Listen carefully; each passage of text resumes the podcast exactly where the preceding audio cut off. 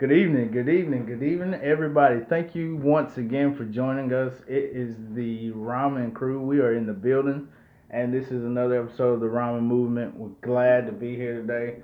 Uh, it's just the three of us today, the three Musketeers, and we are going to get into some exciting subjects today. But we're going to highlight something very important uh, towards the end of the show. So we want everybody to stay tuned. Uh, again, thank you for listening. But without nothing else to delay us from getting started, let's go around the table and check in with everybody, see how we're doing. Miss Davette, how are you? I am blessed and highly favored. All is going my way. Yes, yes. Hallelujah. Shoot. Oh. oh, you give me so much energy, Care Bear. I love it. No, all is good. Da, da, da, da. Care Bear. Okay, you guys, I'm sorry. We're not doing the video version anymore, so you don't even understand all of the animation I was getting over here, but all is good. I'm happy. I'm great. How about you, birthday boy? Doing well, doing well. Birthday time. It's your birthday. Happy birthday to ya. Happy birthday to ya. Happy birthday, happy birthday to ya. Go, Hey, Shawty. it's your birthday. We We're gonna gonna- All right, all right. It's your birthday. I, I, I, I think that will do. That will do. It's your birthday. Appreciate y'all. Hey, I appreciate everybody. Thankful to be alive for you know another year. Amen. Hey. Excited about uh, great things going on. Amen. Got a lot of personal development to do. Uh, feeling good about that. Business is growing. There's some changes going on, so we're looking to to get some more people healthy. You know, that's when that's your vision and your mission. It always works out. People come across your path that you uh, enjoy helping. What about you, CT? What's going on with you? Man, you know, just working on uh, getting uh, Fat Boy Problems in full circle. Uh, we are working on our new logo design that we're going to get. Once we get that in place, we'll have a Facebook page, we'll have an Instagram page, and we're going to probably do more with the blog site. Um, just right now, I actually did uh, three blogs this past week, so those are out. You can go to Fat Boy Problems Knox dot blog. I have to look that up. I just forgot it, but we'll have to look that up. But you can go check me out. You can look at the links on my page, and uh, and we're just trying to make it big and get ready for the next step as far as in the direction we want to go with this. Right, right. So there were some actual uh, live events today. Miss David, how was brunch? Brunch, Brunch club. was excellent. You know the first rule of brunch club is you gotta show up for brunch club. There you go. And we had so much fun. We talked. Um, we actually had a friend of mine who wanted me to unveil a portion of his book at Brunch Club. So that was very empowering because the um, beautiful love lady, shout out to the Bold and Beautiful Brunch Club, they were able to give us feedback and ideas, and it was so wonderful. Another young lady, she is preparing a purses for purpose. And what it is, is they take purses, regular women's purses, Right. and they fill it up with feminine hygiene products. They fill it up with soaps and toothpastes, things of that nature, and they give it to the homeless. So it was really great for her to be able to connect with another group of women and pass that on and be able to continue on her uh, mission and her ministry. So bless her for that. We see you, Tanisha. Um, and then there's always just so much conversation and enjoying and laughing with people. We seen Chris Blue, he was in the building. Shout out to Lakeside Tavern. The salmon was on point. The jerk As chicken was on point. Yes. The um the guy who was cutting off the prime rib, he was excellent. You know, he's my new best friend. Oh, Yeah. Mhm. But brunch club was really good. It definitely is that space that gives us time to connect, to interject, to have conversations one on one with people and hear a different side of opinions. Be mm-hmm. able to share that dialogue that usually over a glass of mimosa. So you can't go wrong with Yeah, a beautiful Sunday afternoon that's a great start. on the lake. That's a great start. Beautiful Overlook. sunny Yeah, it's a. Oh. it's a oh. nice location. So if you get a chance, you know, look up the the bold and beautiful brunch club. Is that correct? Yes. And uh, the men's fellowship. It had a live event this week, right? Sure did. Tell me about it. We're gonna tell you about it. Before we do that, I got the website. Let me get that out there first. Fat Boy Problems Knox at Um, I mean dot blogspot dot com is where you can find my reviews and my uh, blog that I'm doing. Fat Boy Problems is the name. So for the event that we had, it was a good time. Uh, we actually went to Half Barrel on the Strip. Oh. Uh, if you're not familiar with Knoxville, that's Cumberland Avenue. Uh, very nice spot. Um, if you want to know how the event went as far as the food wise, check out one of my blogs that I wrote on it. But um, all in all, it was good. The energy was well. Got to you know speak on different topics, and we had um, good conversation between men about subjects that there's going on in our life, and was a place where people feel comfortable as far as talking about anything. We also had a new person come this week. Um, excuse me for forgetting your name, brother. Uh, Reggie cuts his hair, uh, and he's actually from Arkansas, transplant to Knoxville. So uh, he came in today on that day, um, which was this past Wednesday. Man, it was just a good time all around. Right. So the next one is the twenty second. Twenty second, we're going to be at Myrtle's Chicken and Beer. Mm-hmm. That's on Kingston Pike, right? No, No. we're Where's to the one in Market Square. Market Square. Market Square, the So there are two locations, and there's the one on Market Square is where it'll be 12 o'clock, high noon. Come get brunch, come fellowship. So just wanted to share a little bit of that with you all. The the ramen movement, we are out doing live events. We are getting people together. We're trying to grow, and that's what this is all about, networking. So that being said, we're gonna get right into it. CT, what do you got for us for the spice of life? Let's get started. Sizzling. so for the spice of life, today is a subject that we touched on last week, but I thought we'd go back to it because there's so many layers to this, and from a business perspective, uh, we were talking about it off air. We want to know, you know, how much or is it worth it picking up someone like Antonio Brown and bringing them on to your business, which is the New England Patriots, even though he has all this baggage that's coming along with him and new stuff is coming out every day as far as with the uh, rape ac- uh, accusations, but also there was uh, they set up to, for a two million dollar uh, settlement, and he refused it. So you have all of this going on, and your goal is to win all your games, but also get to a Super Bowl and win the championship. That could play in a distraction, but also it could tarnish your brand in a way. So I want to get your thoughts on being an owner and having someone that is basically weighing your brand down or causing harm to your brand. Why or would this be beneficial in certain situations or is it a hazard and should be avoided at all costs? Would you like to go first? Or?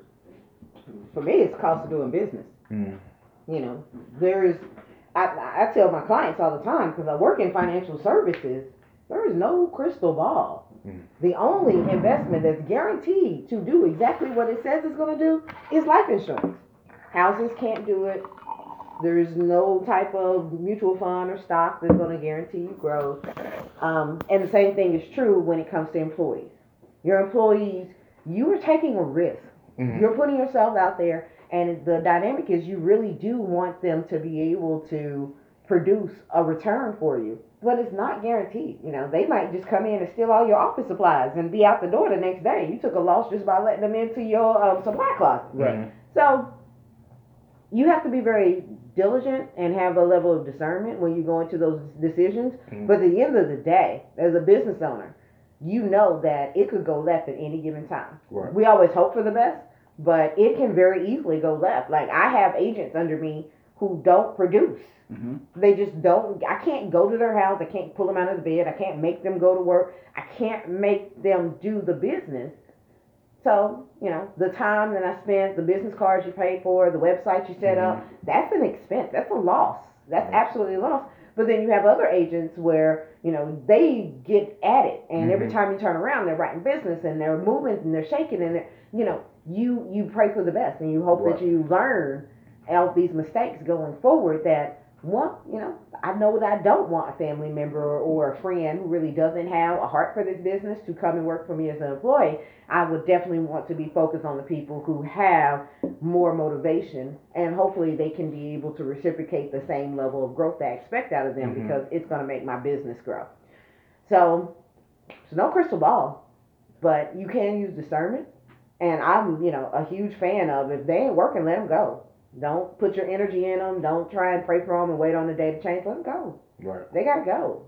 And they they can hold you back. Yeah, You could be spending your time and your energy focusing on people who are high producers.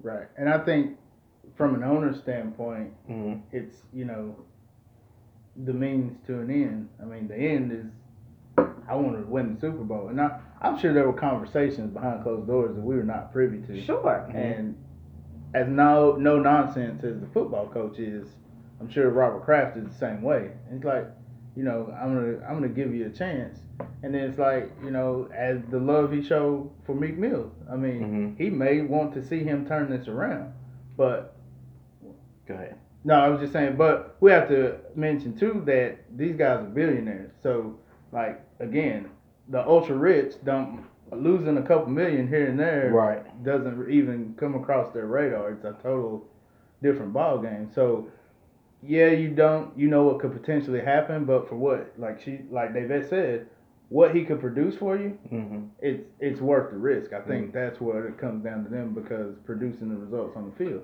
Now here's another little trinket to this conversation. Do you believe what happened with Mr. Kraft over the summer has something to do as far as with him having this kind heart as well, seeing that he was caught up in his own scandal where he was caught, he was on film and everything. Mm-hmm. Do you think that plays a role in him saying, you know what?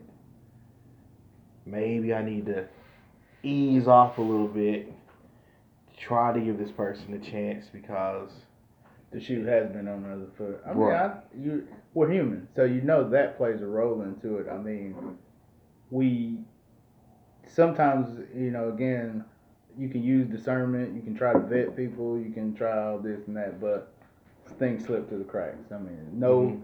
no process is perfect, and you will miss things like. But sure, the being in that situation that you should be in makes you a lot more merciful. Why? Because you want mercy when you get in that situation. But you know, overall, again, from a business standpoint, as the owner, this guy can produce. He's Mhm. available, and I'm sure his contract is contingent on a lot of things. I mean, Mhm. those are the things we're not aware of. You know, gotcha. it's kind of like the probationary period. We're going to try you out, and Mhm. but but this is what we expect. There are no Hit it second with the. Lennox. Yeah, I, I mean, me not saying we're going to do it. We say think about it. Is this a belly moment? I mean, it just turned into a belly. it. he just he just had it. To life. hey, great movie, It but it has a lot of references Hey, that as far as life goes, I, I, I and not- your homies in it too. You know it. He's a star. But I, I mean, I think I think it's a wait and see approach to see how it turns out. But I think he he effectively weighed, you know, the benefits and the risks. I mean, that he knows about. Right. You know, who knows what's going to come out. I have a problem with, and David, maybe you can speak more to this. The young lady. I mean, why three years, and then why just money? Why not charges? I guess. Does that taint the allegations? So she made the allegations, and now it's just. I, I just want the money. I'm, I'm going to civil. She needs the money to pay for her therapy. Uh, okay. No, and I, I say that genuinely. No, I, I, Because a lot of times there's a place of when it comes to women and they're dealing with being um, attacked or assaulted in a particular vein, Mhm. it it might take them a while for them to even come clean with the fact of what happened. Right. And I think I do a workshop called Women, Wine, and Wealth, and we talk about it from the standpoint of men tend to go from a straight line, A to B is the quickest way to get to a place where actually with women we move in type of a flow, we move in an emotion, we move in a space that, you know, we have to be able to deal and process with a lot of things before we can go to point A and a half to even get to B. Okay. Um, is the time inconvenient? Yes. Is it bad for her? No. But also, men tend to look at things in a very strategic place. Well, sue somebody before they have money. That's a valid point, and that's why I wanted your perspective, like to make sure it's not just coming across as well. That's that's meant, but there are And- more And, and it is. variables. To There are very variables, and, and, and even guys are like, well, you should have did something about it right then and there. Yeah, I could absolutely done something about it then and there. However, as much as you hurt me, you know, they talk about revenge is a dish served cold, then maybe it takes me to hold it in for three, five, ten, twenty years to be able to play it at the right position because I want to hurt you the way that you hurt me. So Mm. if she was sexually assaulted, and I know women, many, many women who have been sexually assaulted, you cannot tell me when and when I'm not supposed to Right. make it public. You don't tell me when I'm supposed to stop grieving or when I'm supposed to stop hurting. Right. There is a dynamic of saying, if I can use this to actually stab you in your back and turn the knife because of what you did to me umpteen years ago in my dorm room, and I don't know the story behind this, Right. I can only speak for the stories that I've heard personally, Mm-hmm. then hell yeah, we'll get you when the money's good. Uncle Sam does it to you with your 401k taxes. See, it always comes back See? to the 401k. money, money, money, money, money, money. That's, But yeah, I mean, you put your money into it when it's small, and then of course you go to take it out at hundred thousand, you get hit thirty percent in taxes. Hell, that ain't nothing different. It's part of the game. right. So Right. yeah, I didn't want to get too emotional there. Sorry. No, no, I appreciate the input because, like I said, I want to understand if I'm being, I guess, biased, and I, I was. I mean, that's something to learn and grow from. It's because all I could see was, you know, why now. But again, like you said, there's no time frame on it. I No, mean, no. it happened, you know, and Absolutely. whatever time it took to get the courage to to come forward. I mean, that's just. I mean, the the two the two people that were involved know what happened. Right. Mhm. And of course, the initial reaction is going to be, "Oh, it was this," but you know, Mhm. it's it's up to them to decide. You know, if they're going to come clean about everything, and you know, we'll just have to wait and see. But I think that the ownership in this business of the football team made a decision, a, a reserved decision, but I think there's a lot of contingencies. I mean, I don't think it's just like you're free to do whatever you want. Sure. It's like, no, you are under lock and key. I mean, Sure. Sure. And and and like I said, men and women see things so vastly differently. And I believe that he probably has some support from the men who understand that yes, women can I don't mean to use this word, but for lack of a better word, can be vindictive because they are hurt. And there might be men who are saying, you know, I understand that. I've been in a position where somebody has hurt me and I know what it means to have somebody who has my back. So in the Robert Kraft thing, where he was caught up in the massage parlor, you know, who knows if he ended up with a happy ending or not? He was just was in the right place at the right time, Right. and now it's on his back. And we Mhm. nobody has actual proof of him, to my knowledge. You know, what I mean, y'all correct me if I'm wrong, but the way I remember the story, nobody has actual knowledge of him participating in any human trafficking or slavery or prostitution or anything. It was the fact that he was in the right place at the right time. Mhm. So for that reason, he can probably identify and say, "We're going to give you a chance." And Mhm. it's really good that you know we as humans, we as people, eh, business owners, we identify well. You know, one thing could have held me back. You know, I mentioned to the guys earlier, I bought my house when I was on probation. You know, there had to be somebody who gave me a chance and Right. allowed me to go in and do the different things. Sometimes we take things as almost a death sentence. If one thing's happened to you, oh, you can't ever have or get anything else ever again Mhm. we have to get outside of that mentality. So it's good that somebody who's coming behind him and saying, "Okay, I get you. This may or may not be true. This could really be." I mean, we've seen cases where kids in elementary school are smacking a girl on the butt, and that's sexual assault. Mhm. So till the rest of the story comes out, we don't necessarily know what this is all about. Right. Right.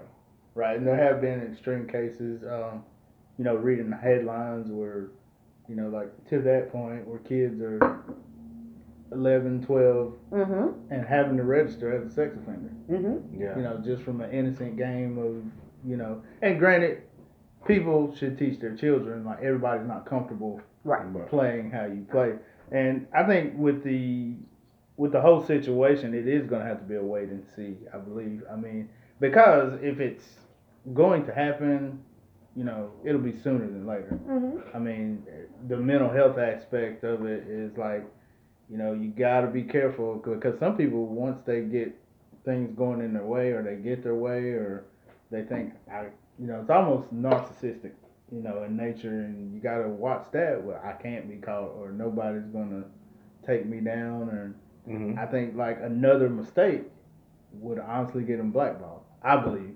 I Probably, mean, probably I, so. mean, I think them being them saying owners would like collectively just be like, look, we we can't do this again. We Mhm. gave this guy a chance, and I mean, how would we feel? Like your business, business, you worked years, years and years, and you gave somebody a chance, and then they figuratively slap you in the face with, you know, something you specifically asked them not to do. Mm-hmm. You know, for the sake of protecting your business, you have to cut ties, right? Producer or not, in this case. I won't agree with that. Okay. Only because I was one of those people who said that I would rather ask forgiveness instead of permission. And sometimes in in a business, if you're very passionate and you're very intent on doing Mhm. something and you really believe it's going to work in your best benefit, maybe the business structure isn't set up that allows that to happen. And mind you, we're talking about my business. We are not talking about this whole mm-hmm. sexual assault mm-hmm. situation. We're talking about my went out and said, I'm going to try and put out a post or a meme or something like that, and it mm-hmm. might be a little risque, and I would have against, you know, um, said against it, but they were like, no, I believe, I know the market, I know the people, I think this can turn around, I think this will be a good thing. Well, we may be at odds, but if that person chooses to go out there and they do that and it turns to be successful, then I have to accept that and recognize, all right, maybe there's value here that you see that I need to take as wisdom. Well, the other aspect of it is it could turn out drastically bad. Right. Drastically bad. And in a situation like you said, if he were to get in trouble again and it doesn't go in a productive way, then yeah, you gotta cut him loose. You gotta let him go. So it it's not all black and white. There are still some areas of gray with that. And you have to be able to look at it and say, is the, people, is the person doing it in the best interest of the business, or are they doing it in the best interest of the team? For this individual, my concern is, and I'm going back to Antonio Brown, maybe? Yeah. If he's just wilding out and he has no concern for his professional career at all, he's just doing what he want to do because this is who he is or what have you, and maybe Mhm. he's still feel like he's building his brand, then maybe I would have to cut ties with him. But if you were feeling like you were going to build a team and you were going to push us into a direction that was going to create some good PR, or mm-hmm. even maybe not even considered good PR, but it still brings PR and brings awareness to another situation, you know, it could be the fact that. So what if he was beating up a guy? Good example. What if he was beating up a guy who was sexually assaulting another woman? Right. Well, the fight, of course, will be considered, hey, that's mm-hmm. another strike. But on the respect of he was defending someone who was being sexually assaulted, and it goes, you know, in conjunction with his own sexual assault case, then it goes that, hmm, mm-hmm. let's talk about this. How, what, who is he as a person? Mm-hmm. Let's dive into that dynamic. Is he going to start doing commercials and community search? It's like I said, it's a gray area for me. Right. And that's, I mean, again, without knowing everything, because another aspect of, you know, if you go all the way back to the beginning, the first dispute was about the helmet. Well, you come to find out yesterday in the article, that's why he raised such a fuss about the helmet. He already had an endorsement deal. Mm, So it was his money. that was in on the line. Right. Right. So I think we all can respect him from that aspect. Like, Sure. hey, I've, I've got things in place. I mean, I'm sure you went out and spent right. contingent on some things and, and you know certain caveats, and when it falls through, Mm-hmm. no, we no, we're not just gonna overlook this. Right. Mhm. We need there needs to be some you know restitution or something. Absolutely. And I mean, I think that's where, um, you know, we have to be careful, like you said, about being so black and white about everything and admit we don't know and take a wait and see approach and see how things. And I think that's what the ownership will have to do. I mean, that's a, a rolling machine. They keep, you know, repeating, and they have systems in place. You know, you're a big purveyor of systems, and I think with the right systems and support, I mean, look at Josh Morgan. You know, nobody expected him to be around. He's another player on that team, and he, um, you know, had his issues, but not an ounce of trouble since he's been there. Awesome. I mean, so there's still hope for people as long as they can adhere. And I think discipline, as especially as a business owner, I mean, it can it can make or break your business. I mean, not being disciplined, you know, not having systems in place to handle an influx or uh, an outgo. You know, poor cash management kills more businesses than, especially small businesses. You got to Mhm. have good cash flow management. You know, you talk about things like accounts receivable that that doesn't mean anything till you actually get cash in hand. And I think like you have to analyze the ins and outs. You know, again, is letting people slide on things like that. Is it going to hurt me in the long run?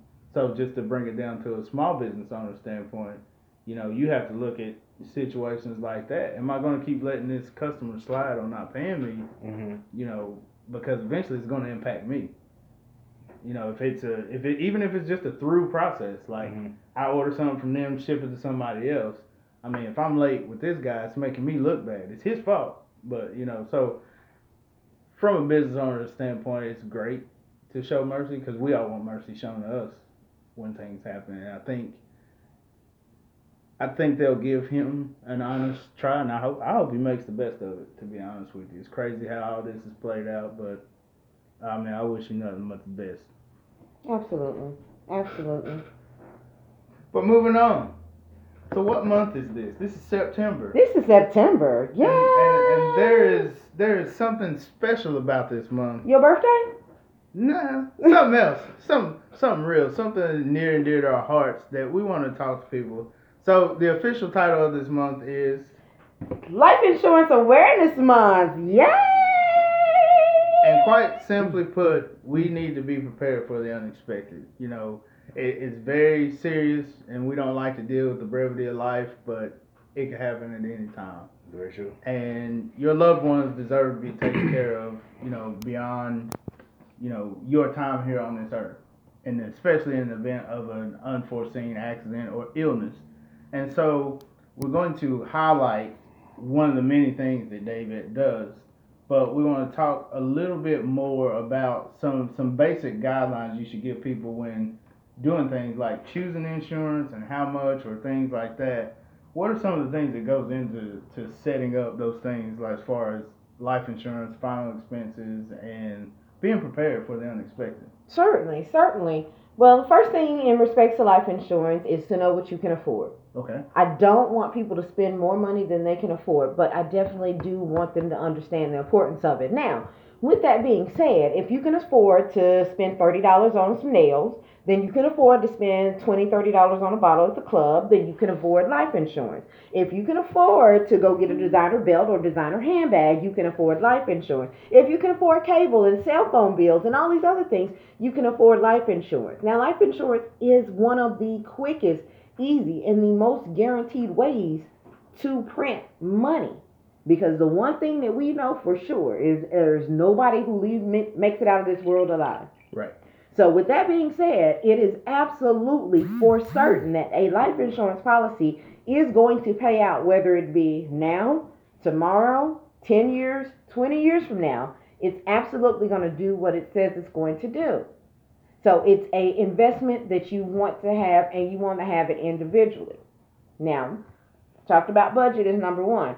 Individually is number 2. Most people tell me they have life insurance through their job. That's okay. Hey, let me ask, do you want your job to pick what house you live in? No. Then why do you want them to pick how much money could leave to your family when you die? Do you want them to pick what car that you drive? not at all So why would you want them to pick what level of generational wealth you're going to be able to pass on? Because you know, if you leave your family tens and hundreds of thousands of dollars, then they might use it to create another business that would be competition for them. right So there's a level of illusion that goes along with it where we'll give you enough life insurance just so you can put you in the ground and bury you. But we don't care anything about making sure that your family pays off their any other debts like the house or paying for a kid's college education or being able to use it for investment opportunities that your kids may want to create a business in your name and create it as a legacy to you because you've taught them such good business values. Right. So, being able to recognize what's your future net worth? Mhm. How much money do you want to leave your family? Now, mind you, if you're one of those people like, I don't want to leave nothing to nobody, that's fine. Don't call me. Don't even come around me and don't be my friend. I don't like you. Right. I, I mean that with every fiber of my heart. I mean, you might as well be a you know a pedophile or uh, you know a serial killer to me. I don't like you. Right. But the the reality of it is, the people who are starting to look forward to the next generation and say, I want the next generation to have it better than me, and I'm going to put a strategy in place right now so they can have that. Then that's good. Now, those are just the two basics, like the the bare minimums when it comes to life insurance. Mhm. Then let's take it to step number three. So, what if you could use that life insurance in your life? You don't have to die to use life insurance Right. anymore. Being able to say, I can use the cash value inside of that life insurance policy to buy a home, to pay for a kid's college education, for a wedding, to go backpacking in Europe, to do anything that you would want to do. I personally use mine to start my business. Mhm. So being able to say, I can use the cash value in my life insurance and that money is growing and compounding along with the stock market. So what are the, you know, it's an investment tool, right? So It is an investment tool. Now, so using it as an investment tool, just a quick question. sure. If I do use that money, how is it taxed? It is not taxed. Now, this is the the greatest thing about that. There is a certain component to building life insurance. When you set it up, it needs to be at a certain proportion, the least amount of death benefit for the most amount of cash value, the most amount of money you can put into it. Because if you put one penny into it more, so let's say you got a hundred thousand dollar policy, they let you put in three thousand dollars a year. If you put in three thousand dollars and one penny, it becomes a 401k. It becomes 100% taxable. And we talked about 401ks. And you know how I feel. but the reality of it is, people don't recognize that life insurance is one penny away from a 401k. Right. So as much as we want to give so much adoration to, I got a 401k with a match to the Mhm. job, you don't have the basic component of what makes a 401k.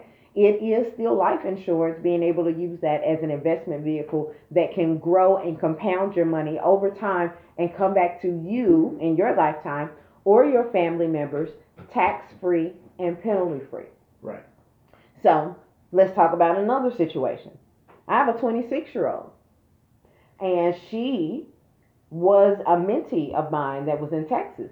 She bought her $100,000 policy and she paid $90 a month into it because that was the equivalent of about $25 a week. So she could afford to put $25 a week towards it, knowing that she would be able to use it very similar to a 401k, right? $50 a paycheck, mm-hmm. $25 a week. That's not mm-hmm. bad. So she's doing a little around about ninety dollars a month for this hundred thousand dollar policy. She was able to buy her house in October of last year. She no, excuse me. She got married in October of last year. I'm sorry. She got married in October of last year. She bought her house in December, and by February she was diagnosed with stage four breast cancer. Mm. Of that hundred thousand dollar policy, the company came back and gave her $85,000 of her death benefit in her lifetime. She's still alive. And last week on September the 11th, she went in, she had a double mastectomy. She's going to be able to be healthy. She's going to be able to cut that cancer out of her body. She can continue to live a long, healthy, productive life. She can continue to work, but being able to have access to that money in her lifetime because she was diagnosed with the cancer allowed Mhm. her to be able to say, My family didn't have to lose the house. I didn't have to go into debt. I can still be able to get back healthy so I can get back to work and generate a level of income and live a long, healthy life that I'll be able to get another policy later and I'll be able to invest the money that's left over after the surgery. Because we all know when you have a surgery, well, your insurance only pays for your health insurance, only pays for a small portion Mm-hmm.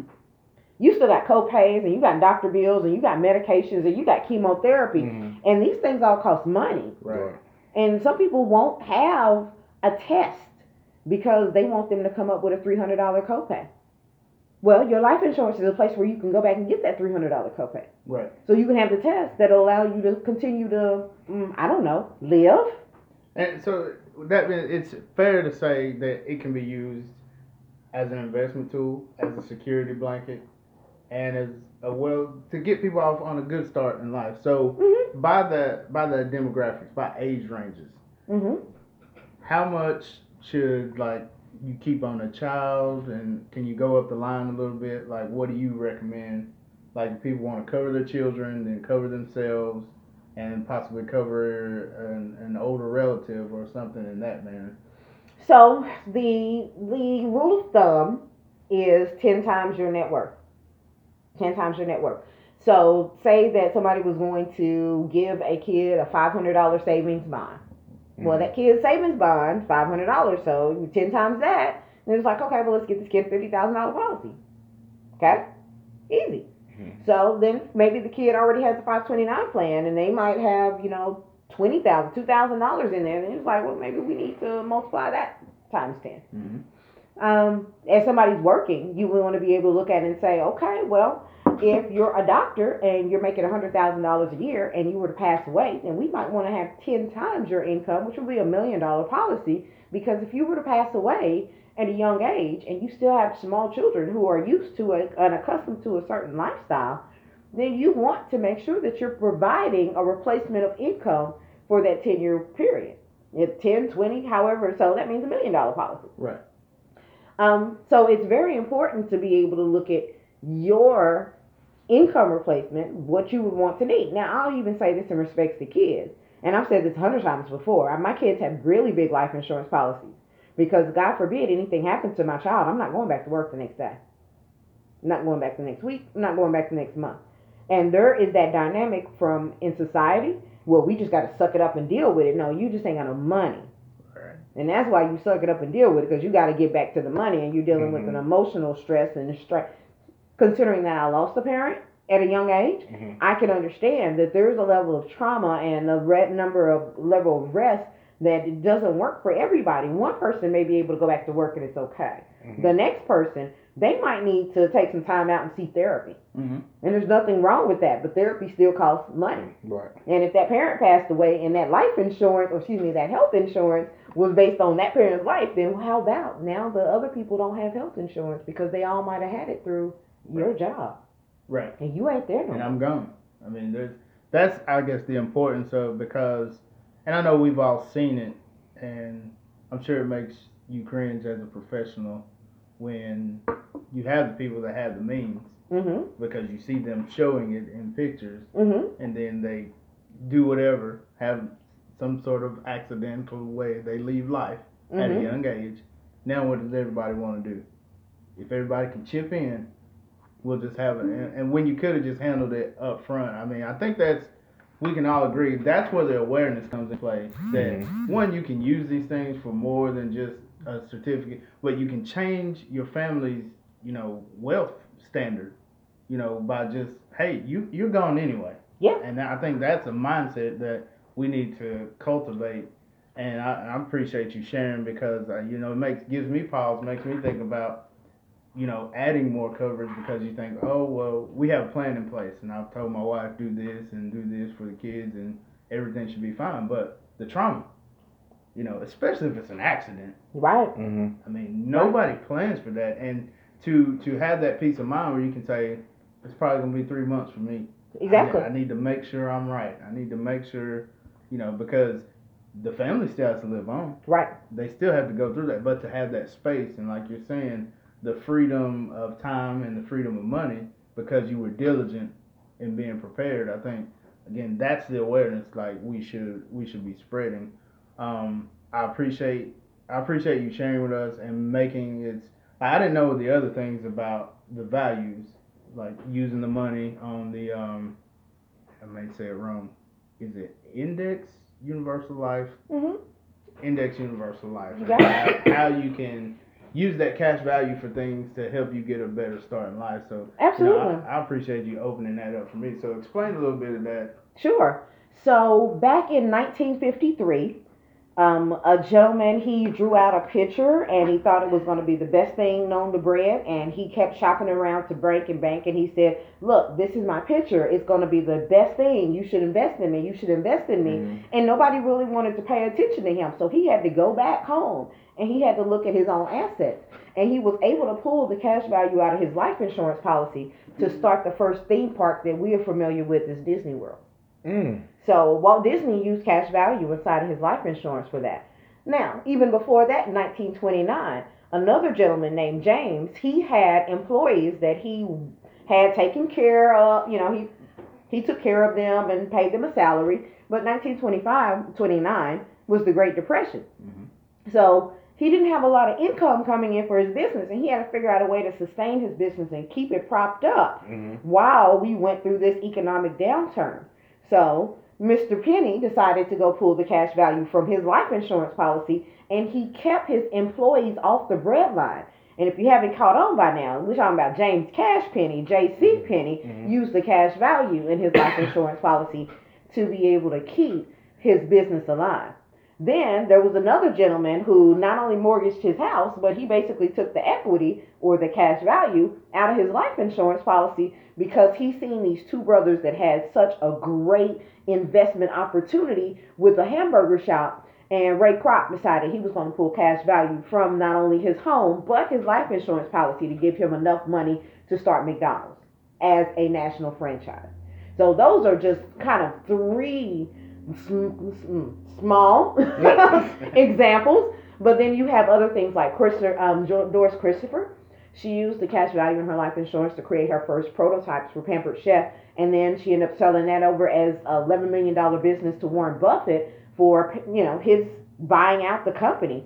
Um, for for um, Foster's Farm, um, Pacific Life.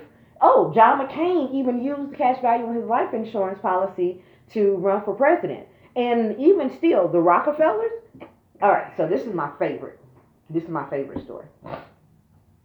With the Rockefellers, the day that you're born, two weeks in, you have to be two weeks old. So when you're two weeks old, they buy a million dollar policy on their grandkids. No matter what. Now, mind you, you're like, oh, the Rockefellers have all this money, but they Mhm. buy it in the name of the trust. Because as someone passes away, the trust is replenished. It puts money back into the trust. The Rockefellers, they built their money off of oil back in the early 1900s. Mhm. But that conglomerate or that monopoly we know as um, Standard Oil Company was broken up into uh, Texaco and Exxon and all the companies we have now. So they broke Mhm. up in a monopoly. That family only has their investments that they have been able to live off and has sustained them for the last hundred years. Mm. And of course, you think about how many people in your family has passed in the last hundred years. Right. So, assuming that every person who passes a hundred or five hundred or a million dollars goes back into the trust, then that's money that's divvied out to the rest of the family members. So that money says that it not only is able to grow in the market and compound, but tax-free money goes back into the bucket that allows it to build and grow. And now you can use it to start a business. You can use it to buy a house. You can use it to start an education for your kids. You can use it to go backpacking in Europe so you'll be able to have experiences and not just, you know, debt when you go to college. Right. So it creates a different level of, and mind you, the family themselves, they are really, they're great philanthropists. They always donate to various organizations, and that's beautiful about them. But I've heard stories about the kids who were Rockefellers, the, you know, when they were grammar school kids. The grammar school kids, they still lived such a normal and plain life, they didn't even realize they were rich. It was the other kids, because their parents told them to tell the kids that that's how the kids found out that they were rich Mm. because they live a very normal lifestyle, Yeah, not think not mo- extravagant. I think most affluent people do. Uh-huh. There's not. I don't think there's like a, a large number of people that well, a certain grade of people who don't live the life like on the boat and showing you wearing all my money and wearing all my. I mean, I think that's. But I appreciate you sharing like the fact that it, it can be such a useful tool Mhm. and not just a piece of paper you hold on to waiting on somebody to die. I Right. mean that's that's important because this the, the stories you just shared are how families have changed generations. Right. just by making sure people are protected in the event of an accident. Sure. I mean, I know the cliche is it's something you don't need till you need it, but everybody needs it. mm-hmm. And that's what we're trying to do is, again, create awareness. Maybe these are some things you have heard, maybe some things you'd like more information on. And, you know, for that, you can go to, I am wealthynow.com, lifevisionsolutions.com, or who taught you how to be broke on Facebook and the Vision Vault on Instagram. we love those vision vaults. I mean, if you want to know more about them, just get in touch with Miss David. CT, you got any questions about life insurance? No, I'm taking all this in. It's opened my eyes to a lot of things because I think we've all been pushed towards thinking that because you have a job that is decent and they offer you life insurance, that it is the best thing for your your future or in the future for you. But seeing what she's talking about is having that individual life insurance is where it's going to be at because you know right there that that's going to go to where you want it to go and to make sure things are in place the right way. So Right. And Absolutely. just to share from a, a personal story, which I think I've shared before, but one more time won't hurt. Um, I was in a situation at my previous employer where employee had an accident on the way to work, hmm and they ended up paying his family. But guess what happened to us that was still there? They canceled all our policies. Wow. Another Wow. reason that's why you need an individual plan, just to encourage people. It can happen, Sure. Mhm. and it doesn't even have to be a death. The company could be like, you know what, that's not One of the benefits we want to pay for anymore. right. Yeah, and and that's where we go down to you want your employer to you know determine where you live because they could take that away from you. It's, You know, it's cool to have a company car while you're working for the company. When you're not working for the company anymore, they're gonna take their car back. Right. Wow. And the same thing is with the company life insurance policy. Either they're going to take the company policy back, and all that money you put into it is gone. You do not get. I had a lady who came in and called me yesterday as a referral, and she needed to get policy, and she graduated. She retired from the school system, and people have in their minds that you know, you know, the school system they're going to do you right. You spend all this time working for the Mhm. kids and taking care of them and sacrificing, and yet, you know, she's paying. She's paying a fair penny for a life insurance policy through me because no one sat down and had a conversation and told her that she probably needed to do this when she was in her 20s, 30s, and 40s. So now that she's 66 years old, getting a policy, and I will be frank to say it, this was one of the best policies that I could find her as a broker. I shopped around. She is paying $100 a month for $20,000 worth of coverage at the age of 66 mm. as a smoker.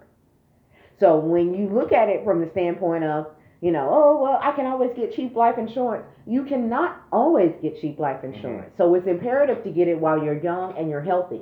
Get a term policy. If you can only afford twenty or thirty dollars now for a term, get that term policy and convert it. Switch it up to a permanent policy that's going to build cash value later. But make sure that you have enough coverage.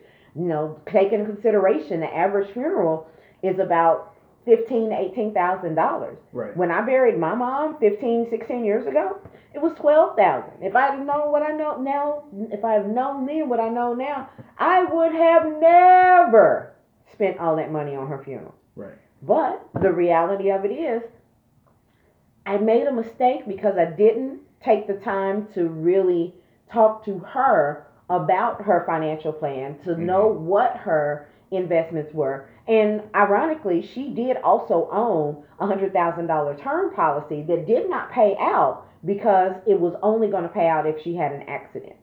So because she passed away from a health condition, those accidental death policies don't pay out. So even though she really felt like she had a sufficient amount of coverage, It, really it did there. not. It was not. So yeah, So- be, being able to review those policies regularly is important. Right. Uh, just a few seconds ago, you talked about, um, and some people may be familiar, but some may not be. Can you go into to term and uh, permanent? Okay, sure. So term is essentially rent. You rent an apartment, you get to stay in that apartment for a certain number of years or a certain number of months. Mhm. You have a term that you can be in there and the price is fixed for that amount of time.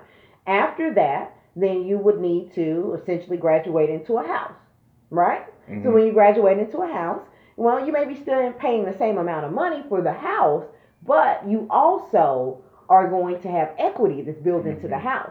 Now with that equity, you can go and pull that equity out of your house. You know, you can go to a bank and say, I want to refinance, I want to sell my house, I want to pull the equity out and use that money for anything else. They don't care.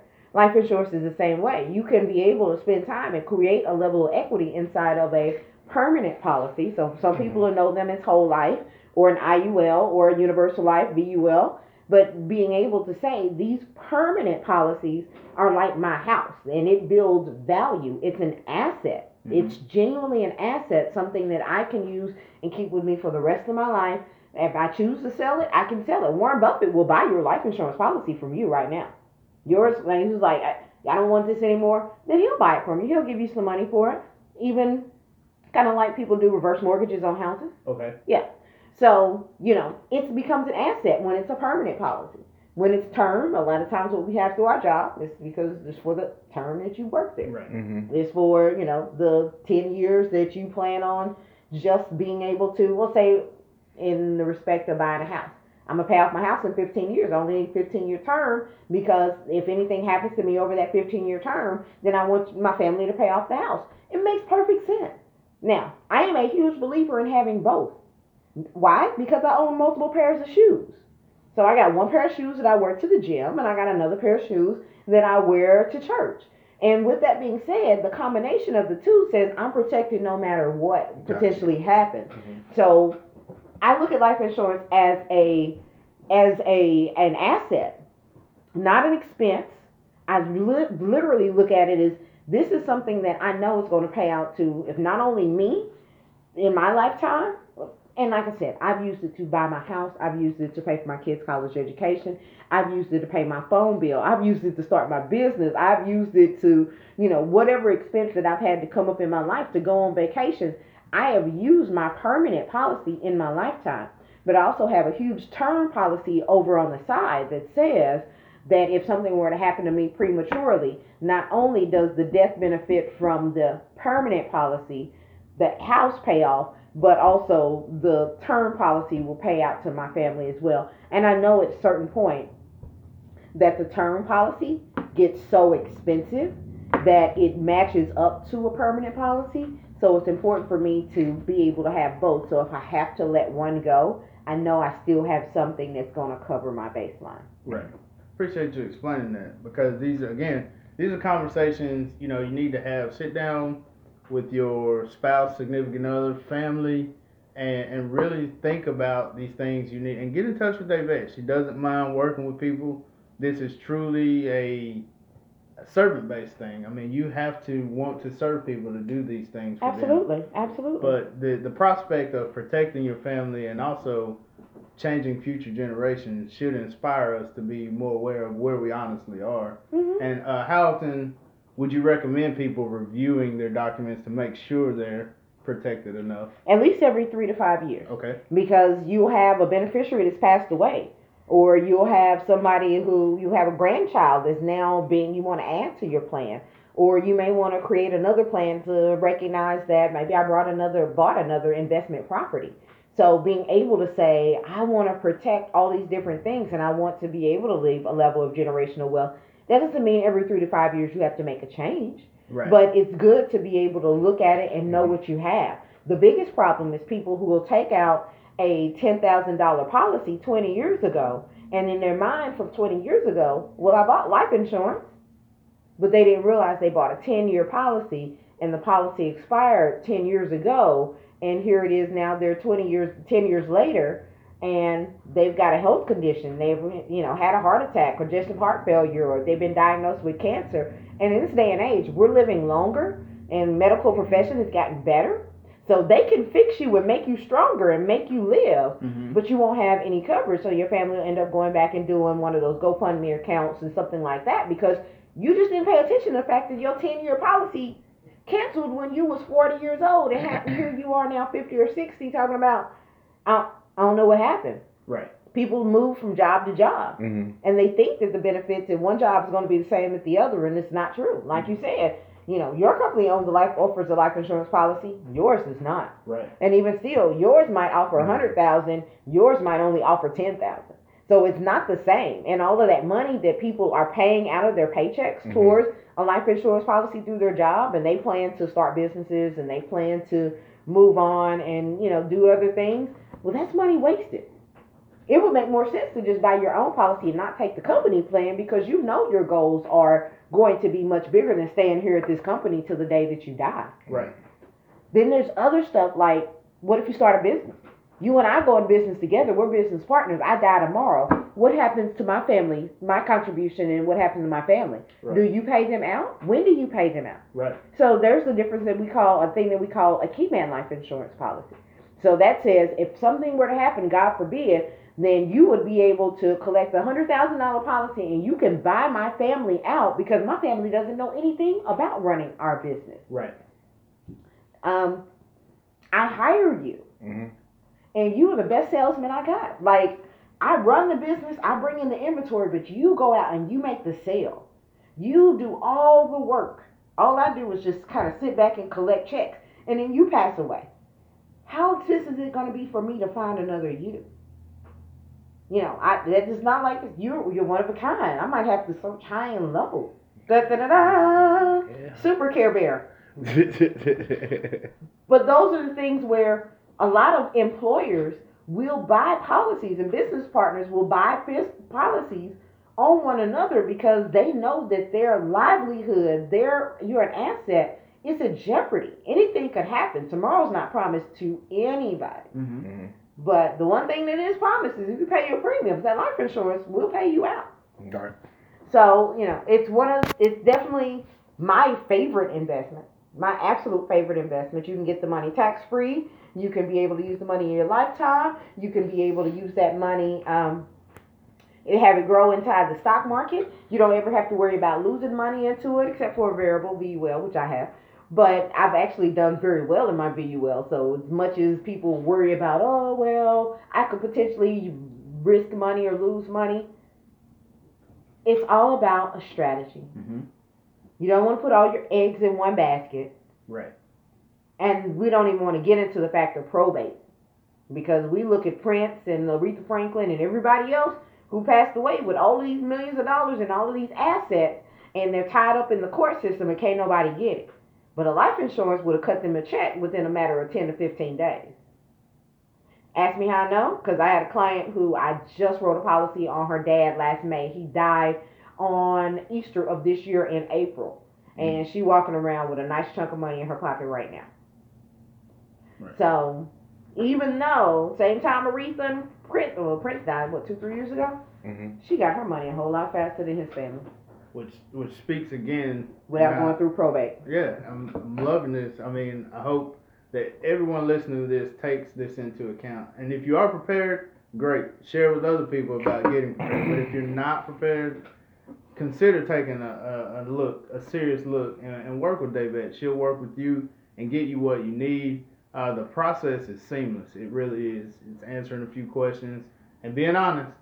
Don't don't don't try to fudge because they will find it. You can attest to that, right? Absolutely, absolutely. But the other part of it is it's okay to be honest with somebody that has your best interest at heart. Right. If we go through the application and I see something that I don't like, I'm not going to submit it and I'm going to talk to you about it one on one and say, all right, look, we need to have a conversation. So you might be a felon. All right, maybe we need to go here and we might need to pay a couple of dollars more, but we can get it done. Or you've had heart problems. All right, let's move you over here so we can make sure that we have the coverage for your family because it's that important. Right. It's really that important.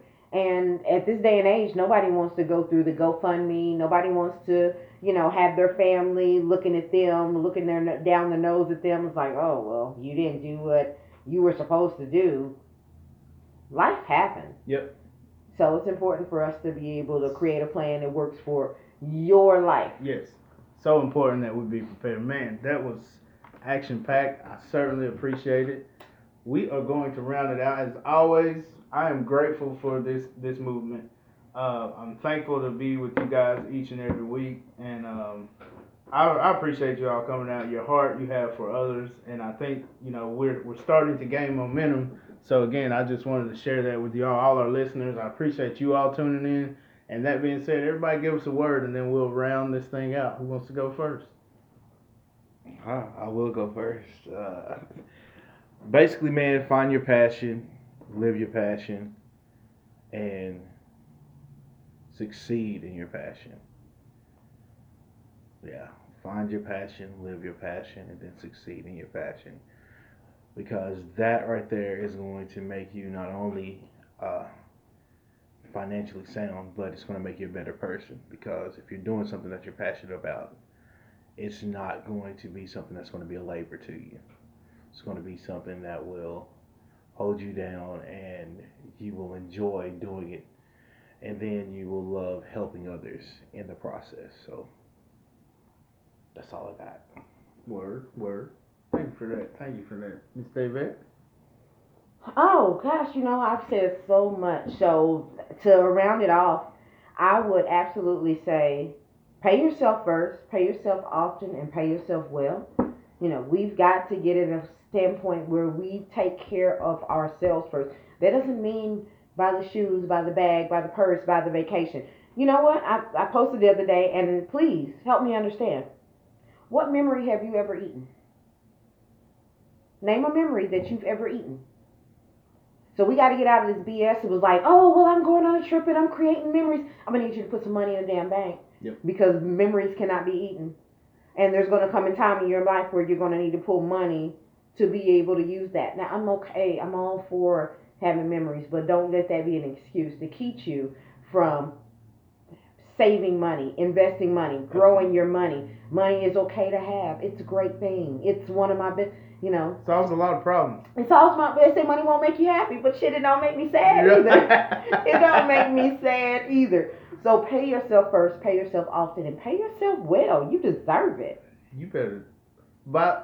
Don't buy the shoes. Don't don't buy the shoes. Thank you for that. Um, I just want to say, if you haven't, go get the book.